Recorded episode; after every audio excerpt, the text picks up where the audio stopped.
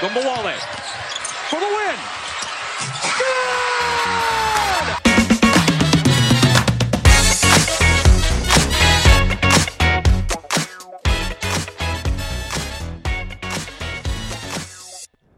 Hello and welcome to Locked On Women's Basketball. I'm your host Howard Megdal. Remind you you can follow us on Twitter at Locked On WBB. We have incredible hosts from Erica Ayala to Trina Mustafa, who you can hear talk about the game we love every single day.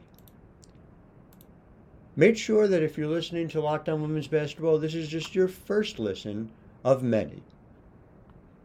Locked On Women's Basketball is brought to you by Built Bar.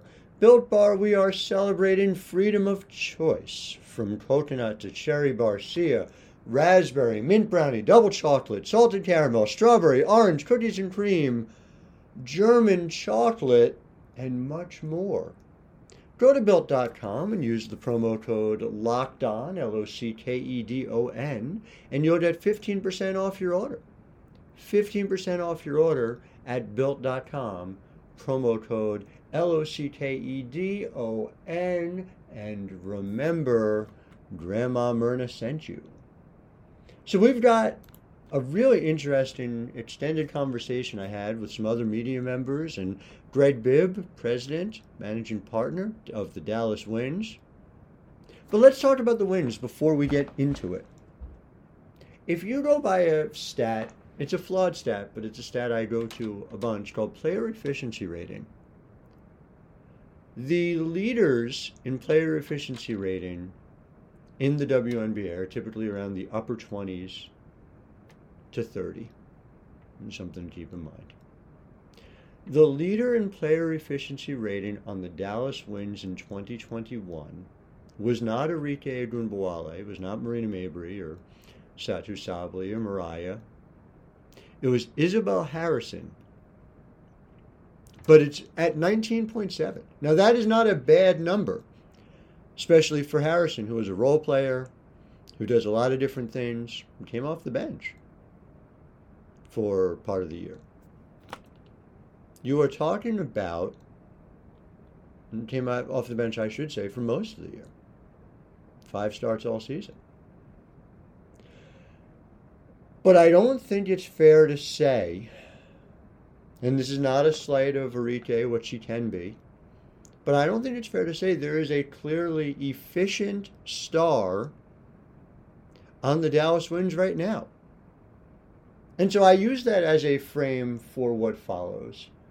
Greg Bibb is talking about, and you'll hear it, we'll get into it, continuity being what lifts the Dallas Wings from what they were this year, which was a playoff team. Undeniable accomplishment. Yes, 14 and 18 is not what you would call an elite season. You know, slightly below par when it came to net rating as a team. But the question is can this group through continuity alone get from where they are now to a true legitimate contending team? And I ask that for a couple of reasons. One is this is a team that has a couple of draft picks coming up, somewhere one through four, thanks to the Los Angeles Sparks, along with six. Is there a star in this draft? Maybe at one. If we're talking about Rhyne Howard, we'll obviously get a lot more into her future coming up with college season. Cannot wait. College season's almost here, you guys. It's October today. They're practicing. To be games. You get a little bit of a breath, like a single breath on or about October 19th when the finals ends for the WNBA, and then boom, we're right in. Yeah. yeah I'm already I'm I'm free psyched. But if you're not getting that star for Dallas from the draft, then you got to ask a different question, which is if it's not there Is it through free agency and a trade? Well, Dallas has tried. Dallas has made big swings, is the way it was put to me by a lead talent evaluator. But players haven't wanted to come to Dallas more than they've wanted to come to other teams. I can't speak to whether they'd want to at all or how seriously they considered Dallas. But the bottom line is the stars who have been available have gone elsewhere, and we've seen the stars you'd define in such ways, like Skylar Diggins Smith and Liz Cambage, have left. Know, we, you know, we can get into why. We have gotten into why on this program in the past, both from a team perspective and from a player perspective. But those are the, that's the reality of it. The stars have left. Stars haven't come.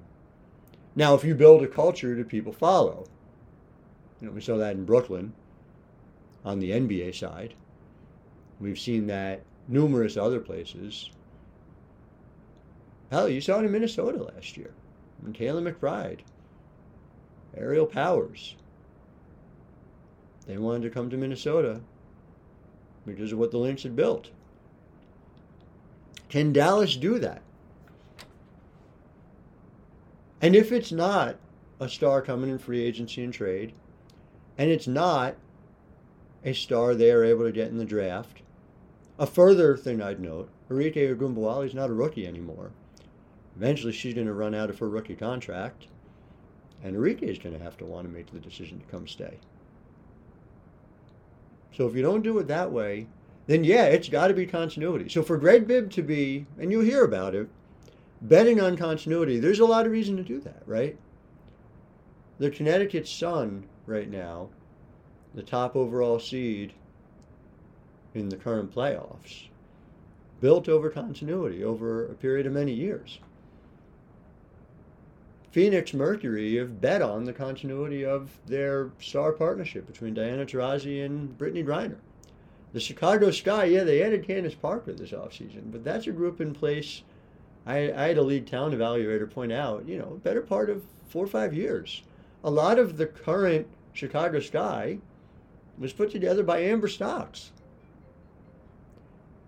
So you put all that together, and you're talking about continuity being the bet. Makes a lot of sense. Makes a lot of sense if you're thinking in terms of what the Dallas Wings can be. So we'll get into it. Let's hear what Greg has to say about Arike, about the partnership with Marina Mabrey, and what she can be moving forward. It's going to be fascinating to see what happens in Dallas. So without further ado, here's that conversation with Greg. This is Howard Megdal. You're listening to Locked On Women's Basketball. We'll open it up to questions using the raise your hand feature. Go ahead, Greg. Thanks, Andrew, and good afternoon, everyone. Thanks for joining me today. Um, Recording in progress. For what Andrew mentioned, I did want to start with a very brief opening statement, and then I'll be happy to answer any questions you may have.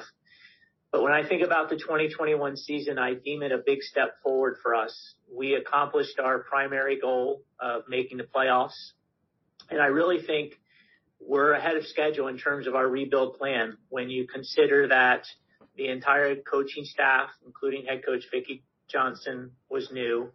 Um, three of our players, or a quarter of the roster, were rookies.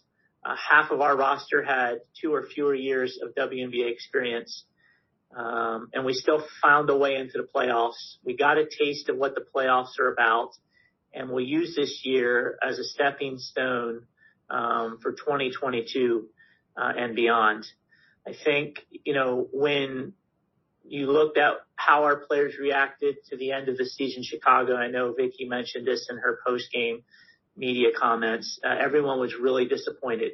And you could tell that there's belief in that locker room that we have the core group um, to go beyond where we ended up um, this year. Um, and, and, I believe that too. Um, you know, when I look at the roster that we've assembled in the last two to three years, I'm really excited about our talent level and our upside. And then when you look at some of the business um, elements of that perspective, you know, we have a lot of roster flexibility in terms of our cap space for the foreseeable future. Um, and, you know, once again, we'll head into a draft, uh, with two high picks, no worse, worse than fourth and sixth, I believe. And if the ping pong balls go our way, it could be fourth, uh, with the lottery pick we own through the trade we made with LA prior to this season. So, um, whether it be free agency or the draft, we'll continue to look to improve our team. But I think we took a big step forward this hmm. year. Um, and as I told the players in the locker room after the game in Chicago, uh, while disappointed, um, there shouldn't be a lot of sadness because it really, to me, felt like a beginning and not an end because the core group that we've assembled taking a step and it wasn't the last step. Um, with that, um, the only other thing I wanted to share was, you know, it was a challenging year from a COVID perspective. Um, and I really appreciate um, everyone who participated and found the way through all of those challenges, and that be uh, the coaching staff, the front office, the players, um, our fans, uh, and you, the media, uh, for sticking with us and and doing things that weren't normal um, to cover the team and provide information on the team. And again, I, I thank you for that. And with that, I will open it up to questions. Great. First, we're going to go to Howard Megdal. Howard, go ahead and ask your question. Thank you, Greg. Thank you for taking the time to chat with us. Um, I, I, got two if I could. Um, the first is just when you look at where this team is and sort of the arc, right, of development versus being where you want it to be. I guess I just wonder how you define where you are on that arc. Yeah. So as I mentioned, I think the primary goal for us was to find our way into the playoffs this year. I think you could ask anyone within the organization that we're a little disappointed in terms of our total wins and our record at the end of the year. I think there are certainly some games, if you look back, we think we could have won. I think we lost seven games by five or fewer points and five games by three or fewer points, if I'm right. Um, so certainly there's some disappointment in the end result of the record, but primary goal number one heading into the season was to qualify for the playoffs and take that step. So we got that experience. We know what it feels like and we can build upon that in 22 and, and beyond. And, you know, I think if you look at it from the very macro sense of that was our primary goal, I think we're ahead of schedule or right on schedule at worst. And I think we are transitioning now from a 100% build mode mm-hmm. to uh, heading towards win now mode. I don't want to say we're at absolute win now mode right now. We'll see what free agency brings us and and the draft and potential trades, but I think we're on our way to making that transition and and to be more concerned about the win loss record, the playoff seeding, and what we do in the playoffs than perhaps just 100% roster build. Well, my second is related to that, and, and it's more of a macro question as well, which is to say, you have these two high picks. Uh, you've had obviously uh, a lot of assets coming through the draft uh, year after year. You also, if you so choose, have 12 players who are potentially under contract for 2022. Uh, and I just I wonder when you think through how you want to approach this offseason, how much continuity comes into play and how much it feels like, you know, there are pieces that need to be added. I think you, you mentioned a key word, continuity. We've had so much change here in so many ways over the last couple of years by design for the most part and part of a plan, a long-term strategic plan. But that's part of that transition I mentioned. It's time now to start creating that continuity within the coaching staff, within the roster. Our players spent a year getting to know each other, a year getting to know the coaches and vice versa. Uh, I think if I remember correctly, we had 10 uh, playoff games of experience on our entire roster heading into the playoffs when some of the other teams had over 200. Um, so it's time to build upon what we experienced this year and create the continuity amongst the core that you absolutely have to have to have ultimate success in this league. Thanks, Greg. Appreciate it. Next, we're going to go to Ariana Vedia. Ariana, go ahead and ask your question. Hi, Greg. How you doing? Good. How are you? Pretty good. Good to see you. Thanks for taking the time. Absolutely. You know, I, I, I kind of want to know what was it like when you first met with Vickie Johnson, and what expectations, you know, did you set out for her when first hiring her? So I, I had known of Vickie because we've both been a part of this league for so long, and I think she referenced somewhere along the way. I think before the season, she was actually someone we spoke uh, to the last time we had made a coaching change. Um, so there was familiarity there with her and her with me. Um, so I, I knew what Vickie was all about. I knew Vickie was a great developer of players. Knew Vickie loved to be on the court to instruct and teach. Uh, and with a really young team, those were really important uh, aspects of what we were looking for in our new head coach. Um, and we talked, you know, about short-term goals and long-term goals like you'd imagine we would. And as I've mentioned a couple times, number one on the list short-term was to get into the playoffs in 2021. And obviously that leads to bigger and better things down the road. So, um, those were the primary conversations and making sure we were aligned in terms of personnel and uh, how we wanted the team to be constructed and what we were looking for in terms of the players on our roster. What were the long-term goals you just mentioned? Win a championship like they are for everybody. I mean, that's, that's the ultimate goal. That's why we do what we do. That's why we're here. That's what we're trying to chase and to achieve. And, um, that's the same for everyone. That's the ultimate long-term goal. A lot easier said than done. But again, I think we took a big step forward this year uh, in heading that way. Thank you. Thank you, Ariana. Next, we're going to go to Ron Thulin. Ron, go ahead and ask your question. Hi, Greg. Uh, quick question. Biggest area of growth for this team this year? Yeah, thanks. I mean, again, macro, just getting in the playoffs, I know it was a minute, but um, just to get there and, and have a sense of what that tastes like. And I think it was great, Chicago, a team that their core has kind of been there now. This was their third year. Um, and you could see that disparity in the first part of the game uh, last week. They were just at a different level, and certainly the coaching staff talked about it and the players talked about it. But until you go through it, you just don't know. And we went through it. And to our credit, we came out in the third quarter and uh, we made it a game, and then we ran out of gas. Um, but now they have that and they understand it. They also have the feeling of disappointment after the game and an abrupt end to a very long season where a lot of work was put in by all. Um, so macro sense, that I think that's the headline. You know, when you break it down and get into the weeds a little bit and start looking at numbers, if you recall in the conversations I had publicly last off season and going into the draft and what we're trying to address, number one on that list was rebounding. Um, and we achieved that goal. We increased our rebounds per game by three and a half. We went from 10th in the league to fourth in the league and we finished number one in the WNBA in offensive rebounds at 10 per game. That was a huge area of focus for us last off season. Uh, and we did a great job, I think, of growing in that regard. And then the second priority was get better defensively. Um, and we did that too. I think we shaved, you know, over five points per game off uh, what we allowed on average from 2020 to 2021. So a couple of the key metrics from a statistical standpoint, we were able to achieve our goals.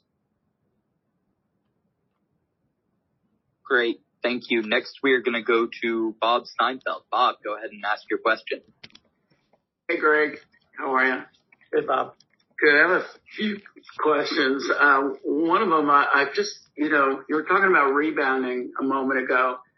And uh, that that kind of works right into my my question about Satu. And when she was out, we were hurting a little bit on offensive rebounds, and she came back and really made a big impact. Yet she still didn't seem like she was at at full speed, which just shows what her potential is.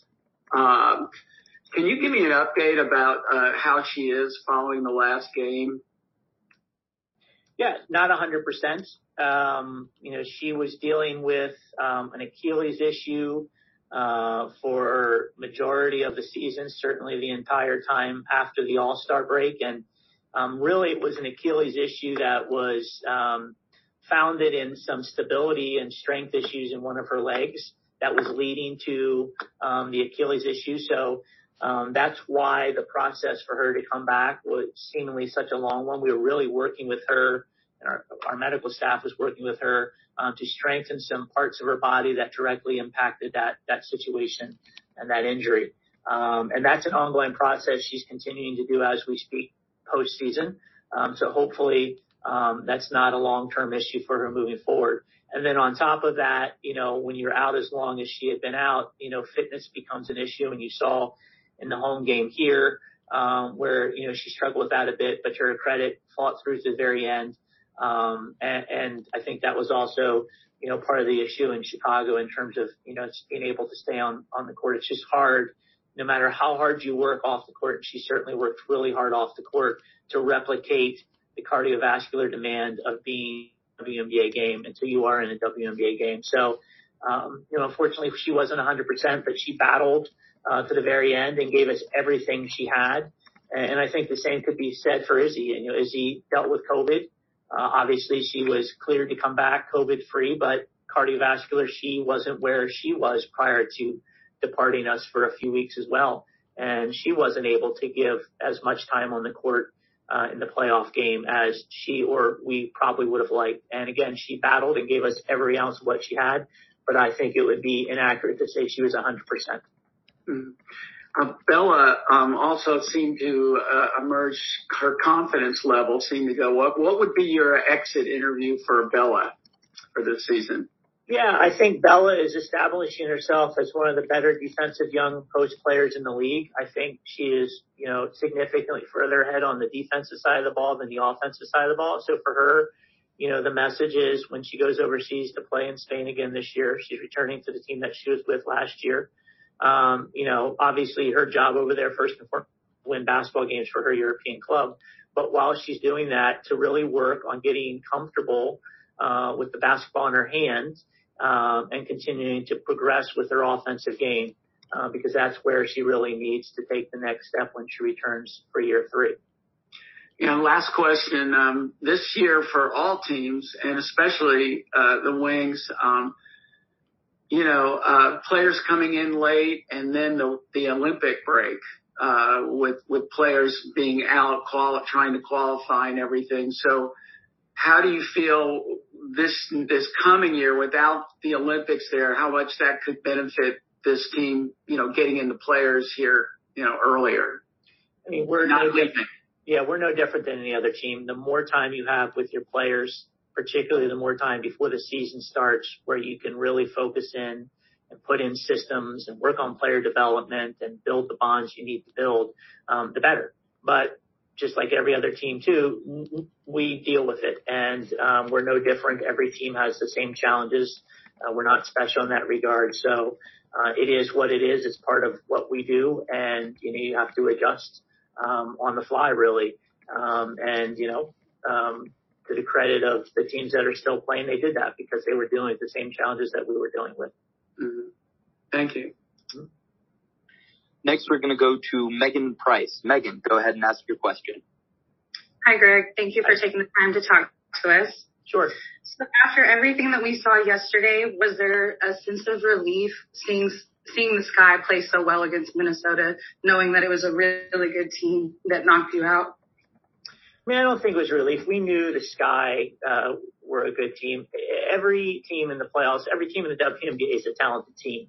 Uh, and that team in particular, like I mentioned before, it's kind of the third year in a row for that core group uh, to make a run at something. Uh, and they've had success and they have a lot of very talented veteran players. Um, so did it shock me uh, to see them win the game yesterday? No, I knew it would be hard because Minnesota is uberly talent, uber talented as well, and and has a core group that has been there before. Um, but at this point, any team that's still playing is really talented and really good. So nothing surprises me. Um, I knew we were playing a really good team uh, when we went to Chicago, and like I mentioned before, I was really proud of how our team responded in the second half um, against a really talented veteran team in the Chicago Sky. Absolutely. Thank you very much. Sure. Thank you, Megan. Do we have any other questions for Greg? Hmm. All right, next we're going to go to M. Adler. M, go ahead and ask your question. Just wanted to ask, you've got a lot of players with talent, different roles, who play better or worse with different teammates. As the roster gets more expensive, how do you take that into account when making decisions? Sorry, I missed the first part of the question. Sure. Um, let me turn up my microphone volume then. Not a lot of players with talent and who, who really excel in certain roles, uh, and they play better with different teammates depending on lineups. As the roster gets more expensive, you have to make decisions. How much do you take that into account when deciding what the roster looks like? Yeah, every team deals with the, you know, the salary cap and the, you know, the certainty of what you can spend. Uh, and we're actually, I think, in pretty good shape in terms of, uh, someone mentioned earlier, we have everyone under contract. Um, we have cap space for next year and we project to have significant cap space for the foreseeable future. And we certainly built, built this roster with that in mind to have the opportunity to not only be successful, um, but to have long-term success. That philosophical, the window opens and stays open, uh, for a period of time. And I think we have ourselves for that at this point. In terms of the second part of your question, I think it, it related to chemistry and players playing well with each other. That's obviously part of the equation too. It's, it's a team game and it's not just about individual performance, but how five mm. players on the court work together to achieve the goals. And, um, as we built this primarily over the last few years, that's certainly been, uh, uh, part of our thinking and our strategy to make sure, um, not only do we have really good pieces, but those pieces fit well together. Thank you. Next, we're going to go back to Howard Megdal. Howard, go ahead and ask your question. Thanks. I actually would love to jump on uh, what Emmett said um, to the specifics of your current team. It's not a typical situation to have in Marina and Arike a couple of people who are close, who have played together for as long as they have. You know, obviously Arike is a building block in some significant ways for this roster. I just wonder whether their specific history together and the way in which they've played together uh, changes the way perhaps you think of Marina in her future on this roster. I mean, first and foremost, I think it's important to recognize that in the WNBA with only 12 roster spots, you have to make personnel decisions based on the person, their skill level first and foremost. Mm-hmm. Um, when we made the deal to acquire Marina two years ago from LA, um, it was about what we needed at that time and the player that I thought Marina could be in our league. Um, now, with that said, knowing that she had a strong relationship um, with Arike from their college days certainly didn't hurt the decision, but it by no means was the leading factor in our decision. Um, and as I told her in her ex interview a couple of days ago, I would also be lying hmm. if I said I knew she would be as good as she has been here. I knew we were getting a competitor, a player who could handle the ball, uh, a player who was a, in my opinion, plus shooter with the potential to be a premier shooter in our league. Um, and she played with an edge that uh, I like, uh, and I thought we could use on our team. Um, but she has been better than I expected in terms of her ability to add to her game. Um, she was actually better shooting the basketball off the dribble this year than in catch and shoot situations, which was really ironic based on how she was perceived coming into the league in her first year in the league. Um, but that's a credit to how hard she works in the off season. She is one of those players that creates a very specific plan for the parts of her game that she wants to improve from season to season while overseas. Um, and she's been very successful in implementing that plan and executing it in the past.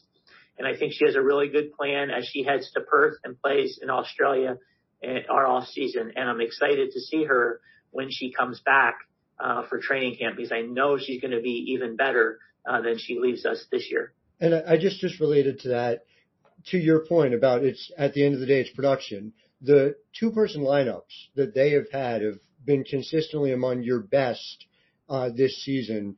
I just wonder whether you view Marina and Arike as the backcourt building blocks as you think through the continuity in the future of this roster. Yeah.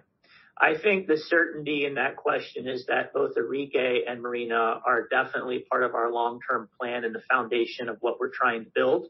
I think we need to still do a better job uh, this is on me and Coach Johnson to figure out exactly what is the primary role for Marina. Hmm. A little unfair maybe to her this year in that we asked her um, to do multiple things, sometimes in one game. Um, you know, it's hard to play the point guard position in this league if that's all you are worried about. uh, it's even harder when you're worried about doing that, playing the two, and oh, by the way, maybe go play the three for some minutes. Um, and I think Marina handled that really well, and I think we can probably help her refining her role a little bit um, moving forward. Now, that doesn't mean she's not going to play multiple positions because she has the ability to it, and that's great value to a team. But I think we can probably work at getting her a little bit more refined in her primary function within our basketball team. Thanks, Greg. I appreciate it. Thank you. Do we have any other questions for Greg? Next, we're going to go back to Ariana Vedia. Ariana, go ahead and ask your question. I want to know what were your conversations like with Satou? Uh, you know, obviously she had her injuries, but you know, heading into the season and exiting into the season, did she exceed your expectations? Did she meet them? How did it work out? I think Satou um, is everything we thought Satou would be when we were fortunate enough to draft her number two overall two years ago. Um, I said it a lot back then. I'll say it again today. She's a number one overall pick, quality of player. I think her upside is hard to even quantify. I think she has a rare blend of speed, um, size, um, ball handling skill, ability to shoot the basketball at a high percentage from great range. Uh, and I think if we can get her healthy, um, for the large part for the majority of the season, you're really going to see that because she hasn't been healthy really uh, for the majority of either of her first two years. She's been dealing with stuff the entire time. So if we can get her healthy and keep her healthy, I think she's going to take another huge step forward and she'll be in that position of premier players in our league. Do we have any other questions for Greg? All right. Well, thank you very much for joining us today, Greg. Thanks everyone for being able to hop on.